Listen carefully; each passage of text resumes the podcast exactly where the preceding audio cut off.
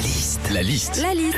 La liste de Sandy sur Nostalgie. Il est sorti hier, c'est Astérix et le Griffon, c'est le tout nouveau. 62% des Français qui lisent des BD ont le sentiment de, de retrouver une âme d'enfant.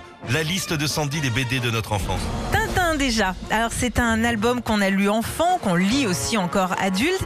Tintin c'est un reporter hein, qui part toujours à l'autre bout du monde sur des enquêtes policières ou des histoires d'espionnage. C'est vachement bien. Alors pardon, hein, on est quand même sur du gros gros emploi fictif. hein. Le gars il est reporter mais jamais tu le vois écrire un article. C'est vrai, c'est vrai. Titeuf, alors c'est plus récent, mais c'est quand même une BD qui a 20 ans. L'histoire d'un garçon, de ses amis et de leur vision du monde des grands. Mais au-delà de ça, Titeuf, c'est quand même le seul gosse qui est en CM2 depuis 2001 et ça choque personne. Les Schtroumpfs Alors euh, ça, c'est la BD de mon enfance. hein. L'histoire de ces petits bonhommes bleus qui vivent dans la forêt.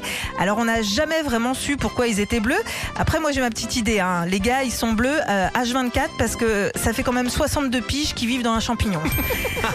Enfin, Boule et Bill, c'est une BD qui a marqué notre enfance. C'est l'histoire d'un petit garçon et son chien. C'est hyper mignon. Le problème avec Bill, c'est que c'est comme Stone et Chardin, Bataille et Fontaine ou Céline Dion et Garou. C'est que tu sais jamais qui est qui. Retrouvez Philippe et Sandy, 6h-9h sur Nostalgie.